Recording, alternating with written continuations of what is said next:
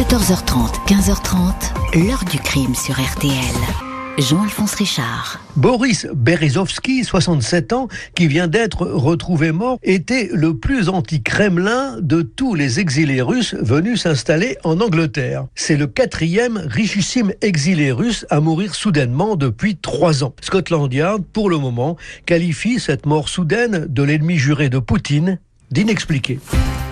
Bonjour, Boris Berezovski aura vu tomber autour de lui ses meilleurs amis, ses plus précieux conseillers, les piliers de sa garde rapprochée, une troublante série de morts naturelles, d'imprévisibles crises cardiaques, avant de succomber à son tour au début du printemps 2013 dans son manoir anglais. Suicide, comme vont s'empresser de le dire les autorités, ou plutôt crime, comme va le clamer sa famille et une poignée d'intimes l'assassinat discret de l'un des ennemis déclarés de Vladimir Poutine, un oligarque en exil qui appelait de ses voeux à la mort du maître du Kremlin.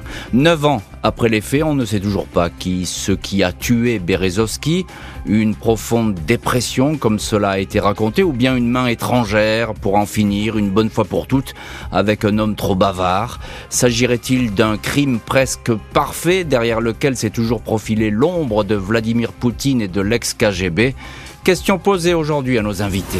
14h30, 15h30. L'heure du crime sur RTL. Dans l'heure du crime aujourd'hui, l'affaire Boris Berezovski, cet oligarque russe, ennemi juré de Vladimir Poutine, est retrouvé sans vie au printemps 2013 dans sa vaste maison à l'ouest de Londres. Fait-il partie de la longue liste de morts suspectes qui pourraient être téléguidées par Moscou?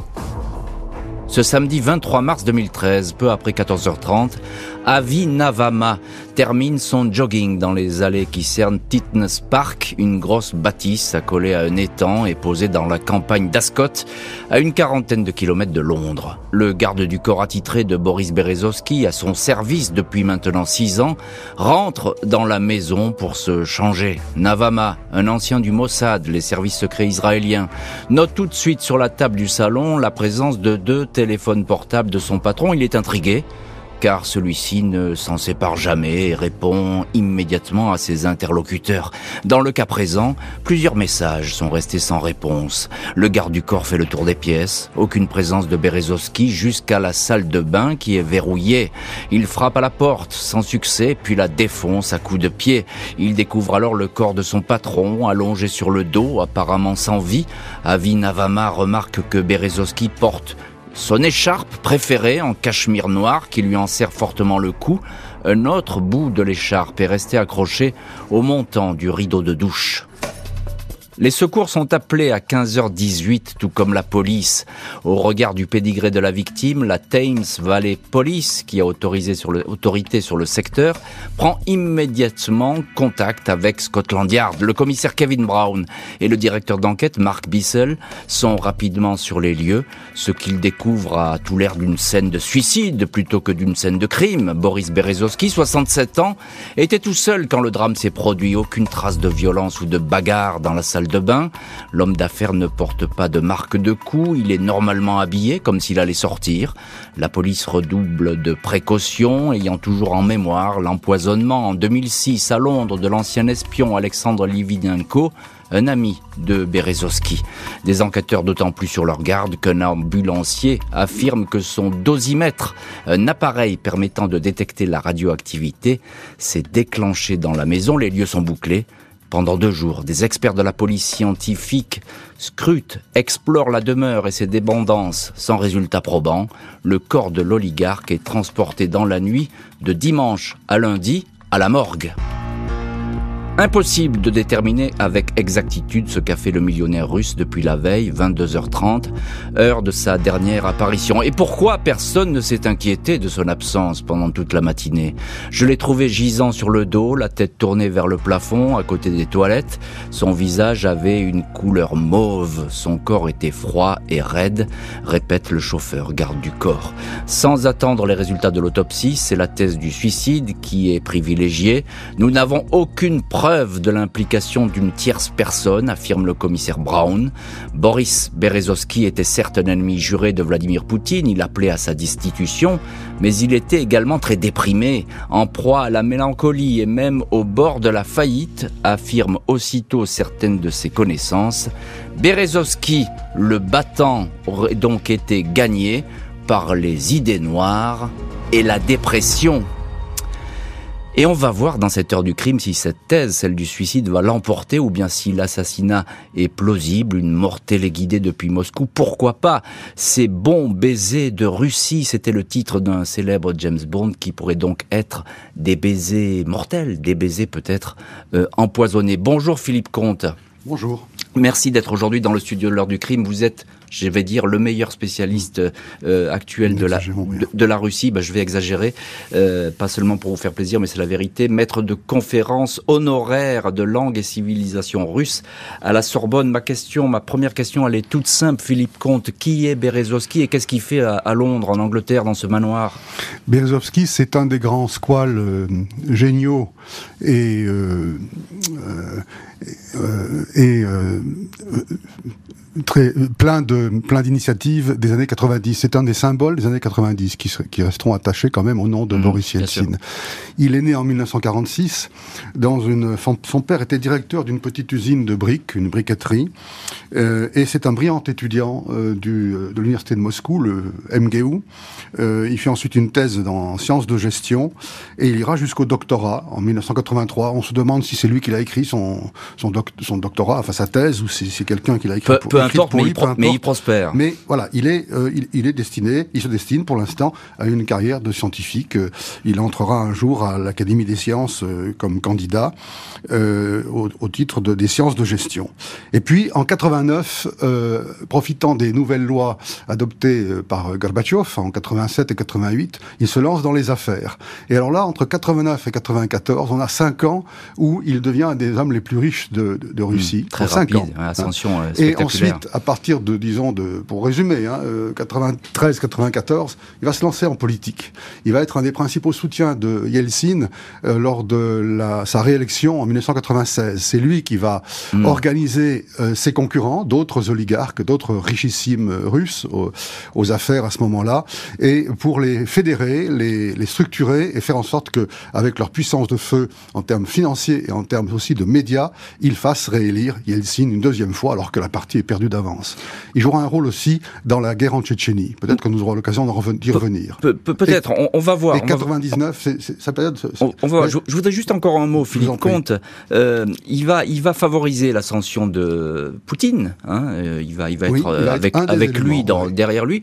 Puis ensuite, il va être un opposant déterminé. Et, et lorsqu'il meurt, on peut dire que c'est il fait partie vraiment de la, de la liste noire de Poutine. C'est quelqu'un qui euh, que, que, Poutine déteste et que et lui déteste Poutine. Oui, en tout cas, dès euh, la fin de l'année 2000, le milieu de l'année 2000, euh, il se retourne contre celui qu'il avait soutenu dans son ascension au pouvoir. Ce n'est pas lui qui a mis euh, Poutine au pouvoir. En réalité, Poutine, c'est l'homme de ce qu'on appelle à l'époque la famille, c'est-à-dire le groupe restreint autour de Boris Yeltsin, ses filles, l'une de ses filles, mm. et un certain nombre de, de hauts fonctionnaires de l'État et de grands patrons, hein, et puis évidemment des, hommes des services euh, spéciaux. Euh, Poutine, en fait, et Berezovski, à mon avis, ne l'a pas vu venir. Poutine est l'homme des services spéciaux, il est, il est un, de leurs hommes, hein, il est un de leurs officiers d'ailleurs, hein, et il va être porté au pouvoir par cette pyramide euh, discrète mais très efficace. Et, et, donc... il va se retourner, pour répondre à votre question, il va se retourner contre lui dès la, la, la mi-2000, et en, en comprenant qu'il avait fait une énorme erreur parce qu'il voit venir un, un régime autoritaire qu'il n'a pas voulu. Voilà, un régime qui n'a pas voulu, et, c'est la raison pour laquelle on va le retrouver euh, à Londres, à Londres où on retrouve Marie Billon. Bonjour Marie. Bonjour. Merci beaucoup euh, d'être aujourd'hui dans l'heure du crime en direct depuis Londres. Vous êtes correspondante à RTL à Londres et votre expertise nous est précieuse pour mieux connaître ce contexte. Euh, lorsque Berezovski meurt et, même avant, on peut dire que Londres, on, on, va surnommer cette ville, je crois, Londongrad, parce qu'il y a plein d'oligarques qui sont installés là-bas.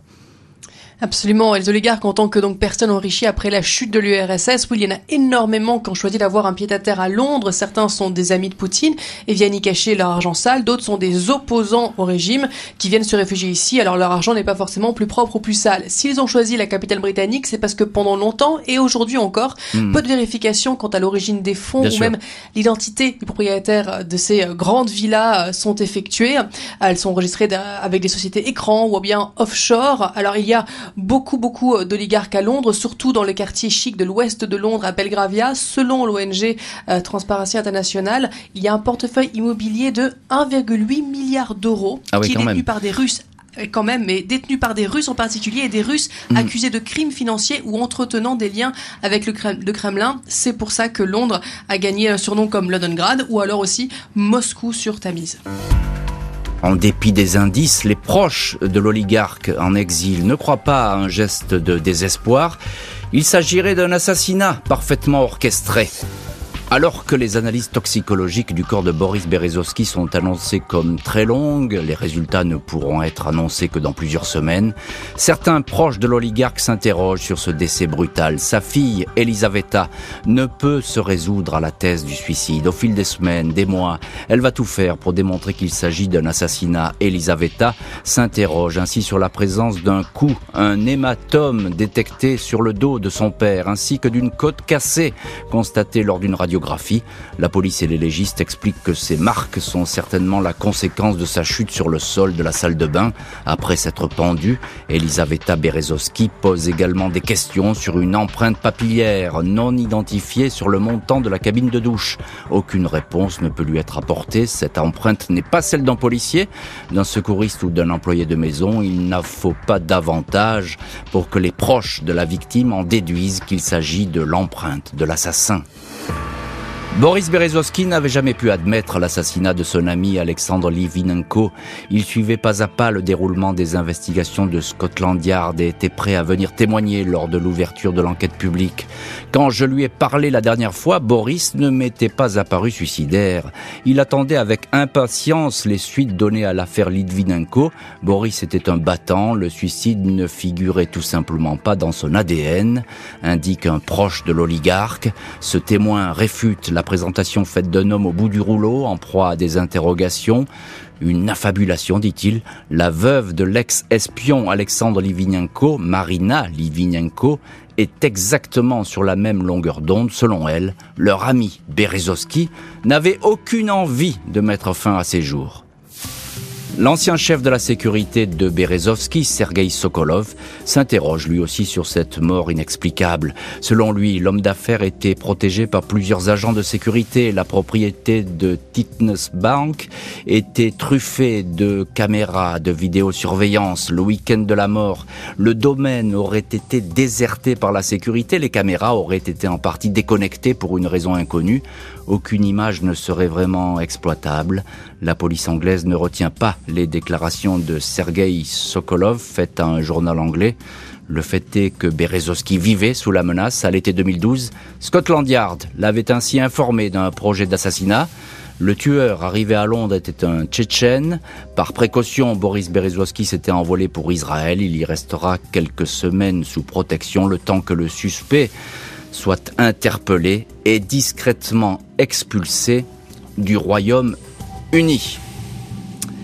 Et voilà donc pour ces troublantes euh, constatations que fait notamment la famille euh, de la victime, la famille de Berezowski. Euh, Marie Billon, correspondante RTL à Londres. Alors il y a une série comme ça de questions, de doutes, mais pourtant la, police, ça bouge pas trop. On en reste vraiment accroché à la thèse du suicide. Jusque là en tout cas.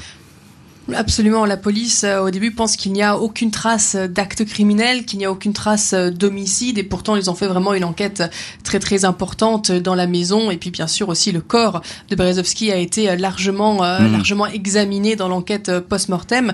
La police, elle, estime très rapidement que le meurtre semble hors de question, en l'attente, bien sûr, de la décision du coroner de la justice. Alors, il y a eu la mort de Litvinenko. Euh, vous savez, c'est ce, cet ancien espion qui a été empoisonné au polonium et qui a eu une agonie terrifiante devant les, caméras du monde entier.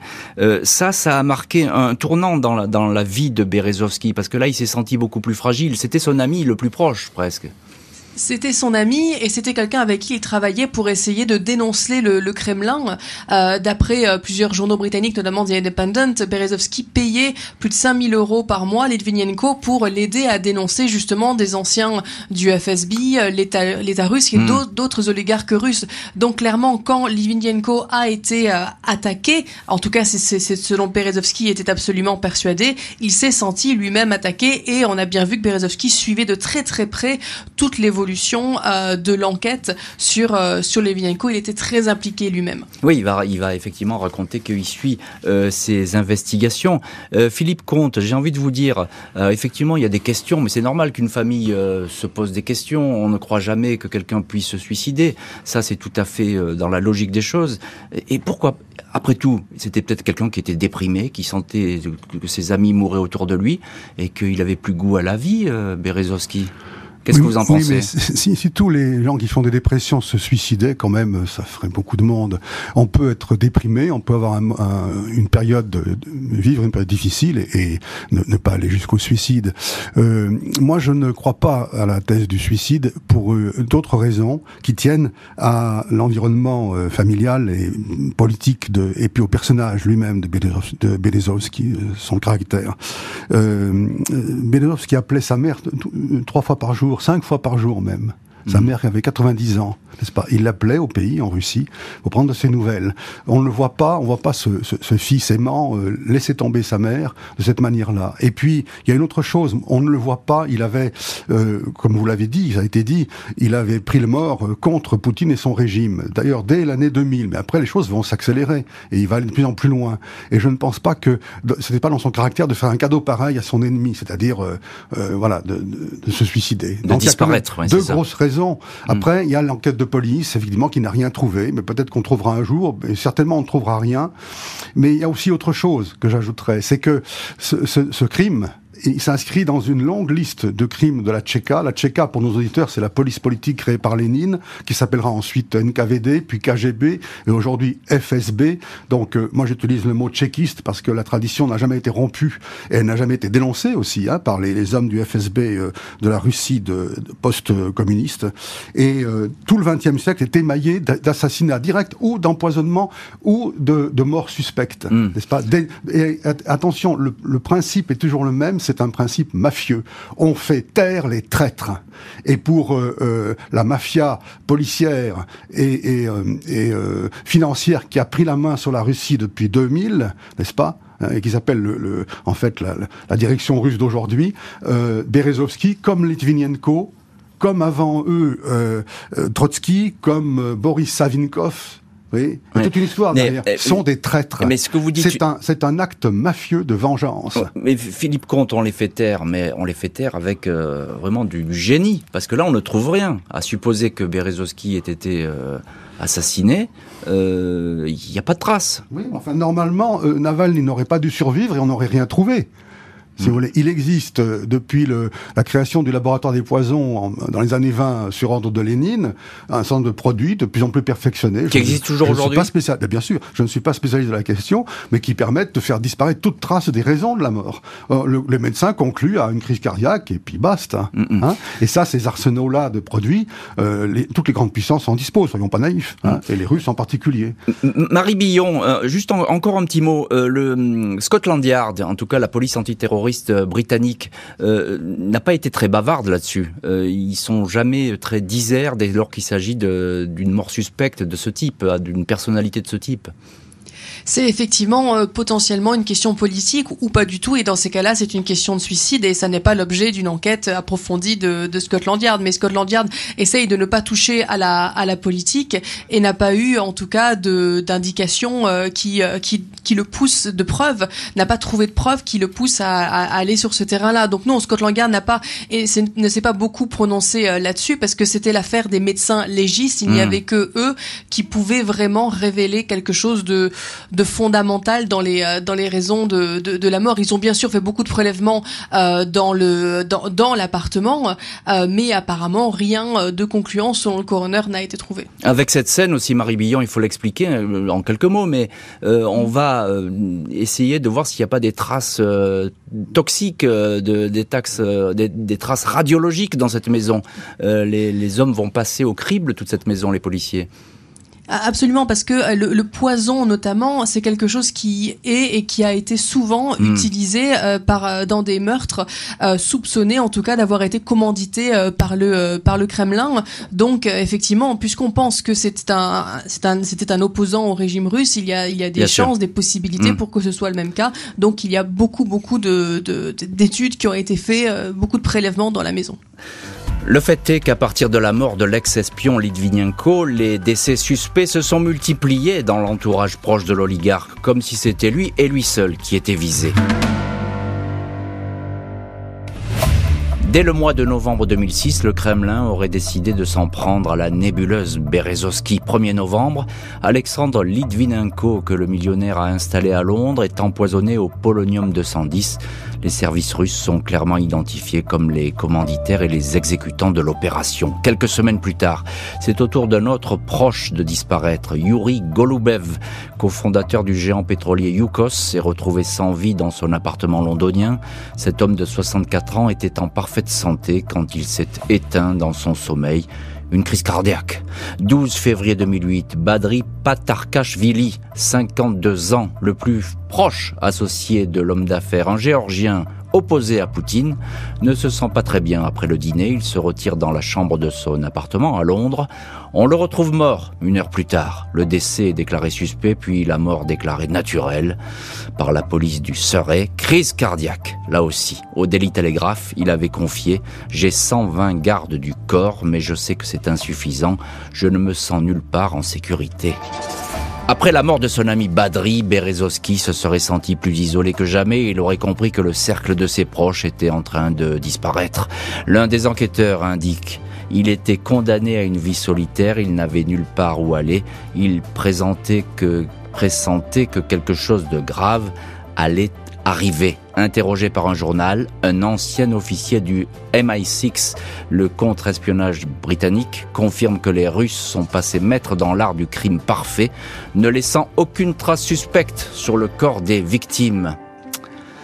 Et voilà donc pour ces opérations spéciales, ces homicides. Philippe Comte, maître de conférence honoraire de langue et civilisation, russe euh, à la Sorbonne, ces, ces homicides, ces opérations spéciales, c'est un mythe à la James Bond ou bien c'est une réalité?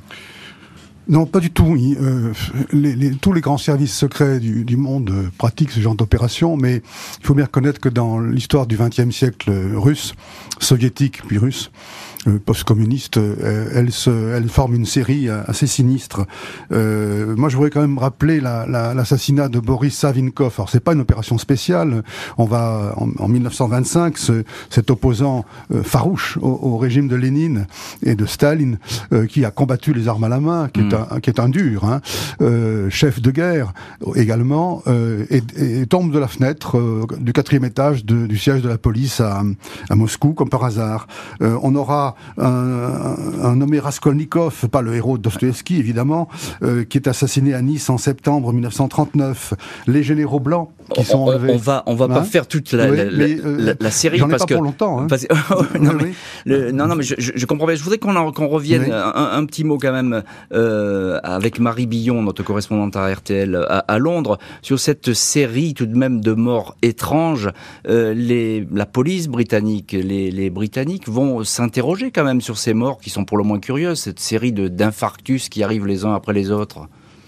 Absolument, surtout que c'est une série qui finalement, on parle beaucoup de la fin des années 90, début 2000, mais il y en a eu la, première, celle dont on se souvient le plus, c'est euh, la mort d'un dissident bulgare, Gorgi Markov, qui avait été empoisonné avec un parapluie, empoisonné qui avait été piqué à la cuisse. En 78, c'était et euh, il y a eu effectivement plusieurs euh, plusieurs plusieurs choses comme ça, et puis c'est vraiment ressorti avec Livinienko, mais plus récemment en 2018 avec la tentative d'assassinat contre Sergei Skripal et sa fille Yulia dans une petite ville vraiment très tranquille de Salisbury, qui ils ont été empoisonnés avec avec un, un, agent que seuls les services russes pouvaient avoir. Alors hmm. toutes ces tentatives d'assassinat, certaines qui ont réussi, d'autres qui ont échoué, il n'y a jamais eu de lien avec le Kremlin qui a été prouvé. Ah c'est un peu le, le, souci.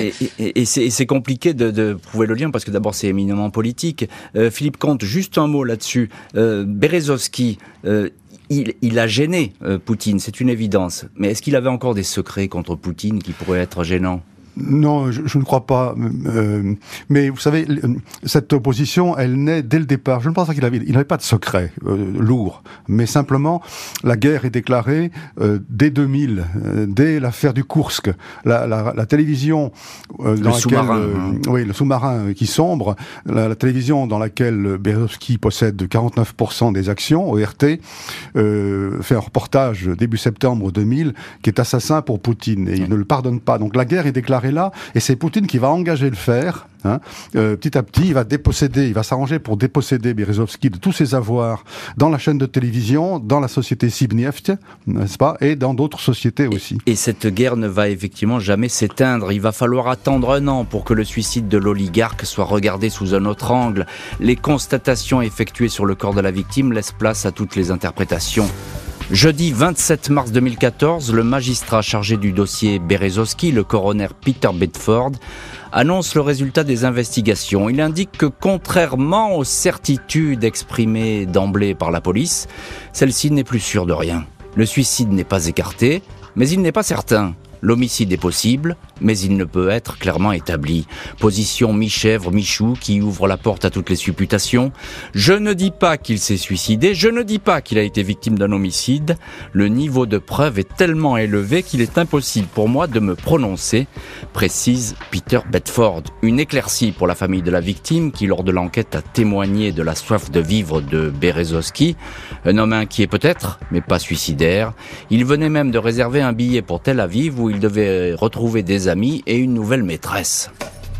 Elisaveta, l'une des filles de Berezovski, déclare aux enquêteurs Je crois que beaucoup de personnes avaient intérêt à ce que mon père meure. Il disait que Poutine était un danger pour le monde entier. Vous voyez le résultat.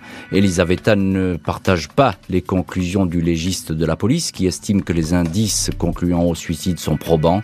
Elle produit les conclusions d'un expert de renommée mondiale, le docteur allemand Bernd Brinkmann. Il a examiné le dossier photo de l'autopsie. Il affirme que la marque de strangulation sur le cou de Berezovski ne correspond pas à celle d'une pendaison. Il s'étonne aussi que les premiers secouristes décrivent le visage de la victime empourpré, alors que celui-ci aurait dû être pâle. Marie Billon, correspondante RTL à Londres, la contre-autopsie privée, j'ai envie de dire, hein, à, la demande de la fille euh, de Berezovski, euh, ça pose beaucoup de questions. Et puis ce, ce revirement des autorités, même s'il est un peu mitigé, ce revirement, c'est compliqué. Oui, c'est compliqué. En fait, euh, cette contre-autopsie euh, n'en est pas vraiment une puisque euh, l'expert que la famille a mandaté, le professeur Bernd Birkman, n'a pas eu accès au corps de la victime. Il n'a pu examiner que des photos du mm. corps de la victime. Et ça, évidemment, ça fait une grande différence. Quand eux, les médecins légistes qui travaillent à Scotland Yard, eux, ont pu voir le corps et pensent que ce n'est pas un suicide, tandis que lui, qui n'a vu que des photos, et même s'il appuie beaucoup son raisonnement par des par des raisonnements tout à fait logiques et, scientifiques, eh bien, c'est effectivement un petit peu moins lourd quand il dit ça au coroner, le hmm. coroner ne peut que lui dire je pense, je, comprends ce que vous ce que vous dites et vous êtes un expert respecté, donc euh, je ne peux que prendre en compte ce que vous dites. Malheureusement, je n'ai pas assez de preuves pour aller hmm. dans un sens ou hmm. dans un autre, d'où un petit peu la situation bancale où on s'est retrouvé. Philippe Comte, euh, spécialiste de la Russie, euh, on n'a pas voulu savoir ce qui s'est passé ou il a été trop tard après ensuite pour le savoir vraiment? En 2013 Oui. Écoutez, euh, moi je n'irai pas jusque-là parce que c'est porter une accusation qui est grave pour un, sur un système de policier et judiciaire euh, britannique qui est efficace, qui, est efficace et qui est réputé indépendant. Mm. Donc je me je me vois pas, je n'ai aucun élément pour affirmer que euh, la Scotland Yard ait reçu des ordres du, du cabinet du Premier ministre britannique pour étouffer l'affaire. Mm. Bah, bon, peut-être qu'un jour nous aurons des surprises, mais en tout cas moi je ne peux pas le dire et je n'ai aucun élément dans, dans en, la matière. Ce qui est vraisemblable et vous avez commencé à l'expliquer c'est que effectivement, on a cessé de le, de le poursuivre, Berezovski, du côté de Moscou. C'était, c'était pas une cible, j'ai envie de pas dire comme ça, mais c'était quelqu'un qu'il fallait peut-être euh, mettre de côté. Non, c'est pas ça. Je reprends ce que je disais tout à l'heure. C'est pas une question de, de secret qu'il détenait. C'est que euh, une mafia ne, ne punit les traîtres. C'est tout. C'est une vengeance mafieuse d'un État devenu un État mafieux depuis 2000, depuis la prise de pouvoir de, par Poutine, l'État russe est arraisonné par une, un système policier et mafieux dont nous voyons aujourd'hui, en ce moment même, euh, les dégâts qu'il commet dans, ses, dans son voisinage proche, n'est-ce pas? Et ce n'est qu'une étape, malheureusement. Pas? Donc euh, la mafia, la mafia italienne comme la mafia euh, albanaise, tout ce que vous voulez, a comme principe on tue les traîtres. Mmh. Point final. Et même on peut les tuer plusieurs années après. Mais là, c'est pas vraiment le conflit n'était pas éteint. Vous savez, entre 2000 et 2013, la mort donc de, de, de Bab Berezovski, qu'on appelle Bab en Russie, avec ses initiales. Boris, oui, voilà, Boris Abramovich, Berezovski, ça fait Bab. Bon, eh bien, euh, c'est donc 14 ans de conflit entre deux grands squales, entre euh, deux hubris. Le, le, mot grec, c'est la démesure, n'est-ce pas? La démesure de, de Bab, de Berezovski, n'est-ce pas? Qui avait, excusez-moi de l'expression, mais euh, pété un câble euh, avec, gueule, avec sa fortune, et la démesure du nouveau président russe qui est à la tête de l'État.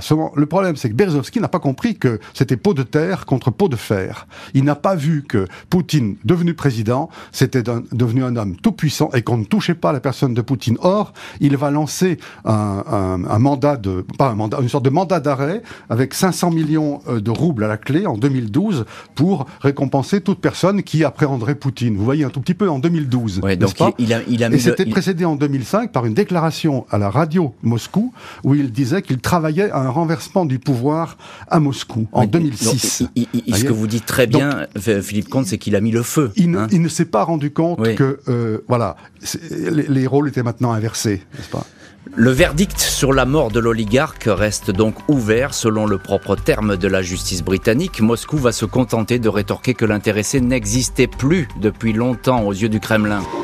Après l'annonce de la mort de Berezovski et alors que le Kremlin a été montré du doigt par les proches de l'homme d'affaires, le porte-parole de Vladimir Poutine avait tout de suite tenté de minimiser l'événement, indiquant que ce décès laissait le président russe indifférent. Boris Berezovski a eu un rôle très important en Russie dans les années 90, avant l'arrivée de Poutine au pouvoir, indique alors Dimitri Peskov, mais il n'avait aucune influence aujourd'hui en Russie. Son rôle se réduisait pour être de plus en plus proche de zéro. Traduction, il n'y avait aucun intérêt stratégique pour que le Kremlin veuille sa mort. Moscou prêtera tout de même à Boris Berezovski le fait d'avoir écrit une lettre d'excuse à Vladimir Poutine pour lui demander avant sa mort pardon un courrier sur lequel les proches de l'oligarque se poseront beaucoup de questions, notamment sur son authenticité. Philippe Comte, spécialiste de la civilisation russe et qui connaissait parfaitement euh, euh, le pays et ses mœurs et ses mœurs politiques notamment, euh, accusation, il y a cette lettre qui est étonnante du côté du Kremlin, on dit bah il nous a écrit et finalement il voulait retourner en Russie, tout allait bien et il s'accusait de, de, de son comportement auprès de Poutine. Est-ce qu'on peut y croire? Absolument pas. Pour une raison simple, c'est que cette lettre n'a jamais été produite. C'est tout. Quand on parle d'une lettre, eh bien, on la publie. On demande l'autorisation euh, aux, parents, aux proches du défunt, et on publie la lettre, hmm. si ceci autorise. Mais on n'a rien eu de tout cela. Mais vous savez, Boris Savinkov, dont j'ai parlé tout à l'heure, avait aussi écrit une lettre avant d'être euh, défenestré. On ne l'a jamais vu. Donc ça fait partie des méthodes, bah, ce, que, vous expliquez très bien. Ça fait partie des mensonges, euh, des mensonges pratiqués euh, presque quotidiennement par euh, les, les, hommes qui ont arraisonné la Russie depuis l'an 2000. Mm, mm. C'est tout.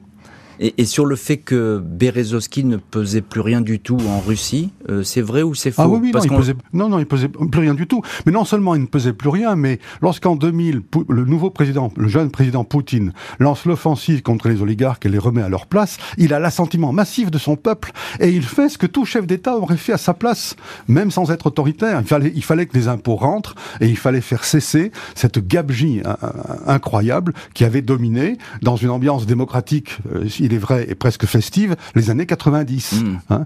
Il fallait que les impôts rentrent. Et euh, à la Russe, il l'a fait en deux temps. La, mise en la remise à leur place des oligarques de la presse, c'est-à-dire Berezovski lui-même et Goussinski en 2000, et en 2003, l'arrestation d'un des manias du pétrole, Khodorkovsky, qui lui, au lieu de partir à Londres, hein, comme l'a fait Berezovski, est parti pour 10 ans de camp en Sibérie, hein, mais parce que ces gens-là euh, euh, n'avaient pas payé pratiquement un, un, un, rouble d'impôts pendant les années 90. Mais ce qui est étonnant, donc, là, il fallait que ça se fasse. N'importe quel chef d'État devait faire cela. Et après, après, c'est le balancier. Hein. Le balancier était du côté de l'anarchie oligarchique des années 90, et dans les années 2000, petit à petit, il est, il est, il est passé du côté de, du, tout État et euh, d'un régime de plus en plus autoritaire, voire même policier. Mais ce qui, ce, qui est très étonnant et très marquant dans ce que vous racontez, Philippe Comte, c'est le fait, c'est cette espèce d'obsession qu'il faut absolument euh, éliminer celui qui a été votre ennemi il y a même des années. Et on va finalement le poursuivre pendant des années. Ça, c'est très étonnant de la part d'un régime. Mais ils se tutoyaient, Berezovski et Poutine. Et lorsque Poutine est élu président, quelques mois plus tard, Berezovski lui, lui adresse une lettre qu'il fait publier n'est-ce pas Dans la presse, dans sa presse, le commerçant, le journal commerçant, et où il tutoie le président. Il ose tutoyer le président. Première injure, parce que Poutine a changé si vous voulez, de nature. Il est ah, devenu, loin, il est devenu loin du Seigneur maintenant. Mm. Et Berezovski ne l'a pas compris. Mm. Ce qu'ont compris d'autres oligarques qui sont toujours en poste actuellement, ils ont bien compris que c'était fini, il ne fallait plus s'attaquer au président. Hein. Maintenant, c'était terminé. Et ça a été l'erreur de, de C'est l'ubris des deux côtés. L'ubris de Berezovski, et maintenant on a affaire à l'ubris d'un Poutine qui se croit tout puissant. Et ça a été l'erreur de Berezovski, sans doute de ne pas avoir assez de lucidité pour voir ce qui pouvait euh, se passer. Marie Billon, correspondante RTL à Londres, 14 morts suspectes en Angleterre ces dernières années. Je parle là des morts d'oligarques russes, ou en tout cas de personnalités russes ou d'opposants. Ça fait quand même beaucoup. Et des morts naturelles des morts naturelles, oui ou pas. Alors justement, c'est le souci. La plupart de ces décès peuvent avoir l'air euh, naturels, que ce soit euh, une euh, peut-être un oligarque qui abuse un petit peu de la de la bonne chair et, et de la boisson, qui a une crise cardiaque en revenant de son de son de son jogging, comme en 2012. C'est vrai que c'est c'est assez possible. Mais après, quand on fait une étude de son estomac, on retrouve effectivement des traces d'une fleur qui est qui est empoisonnée. Et puis aussi un autre oligarque qui tombe de son balcon et s'empale sur la grille qu'il y a en dessous. Alors effectivement, apparemment, il avait parlé de suicide juste avant, mais euh, mais c'est quand même bien euh, bien pratique que ce genre de personnes euh, décèdent et décèdent quand même. On parle de 14 morts suspects, ça fait quand même beaucoup hmm. ces dernières ces dernières années, sans compter bien sûr les tentatives qui ont qui ont échoué. On parlait des Skripal il y a quelques minutes, mais il n'y a pas que les Skripal qui ont réussi à échapper à des possibles tentatives d'assassinat. Donc et encore aujourd'hui, dans les soucis qu'il y a par rapport à la Russie et l'Ukraine, le gouvernement fait sa politique en fonction de la capacité du Kremlin d'attaquer des personnes sur son sol. Mm. Euh, un dernier mot, Marie Billon, parce qu'on arrive au bout de l'émission. Euh, l'enquête, on en est où aujourd'hui, cette enquête Berezovski le verdict reste ouvert. Pour l'instant, il n'y a aucune, aucun, aucune prononciation dans un sens ou euh, dans, dans, un autre. Ça fait partie de ces mystères euh, plus ou moins élucidés, mais qui resteront pour toujours une sorte, avec une, une sorte de point d'interrogation euh, sur le dossier bien rangé. Merci beaucoup Marie Billon, merci Philippe Comte d'avoir été les invités de l'heure du crime, merci à l'équipe de l'émission, Justine Vignot, Marie Bossard à la préparation, Boris Pirédu à la réalisation. L'heure du crime, présenté par Jean-Alphonse Richard sur RTL.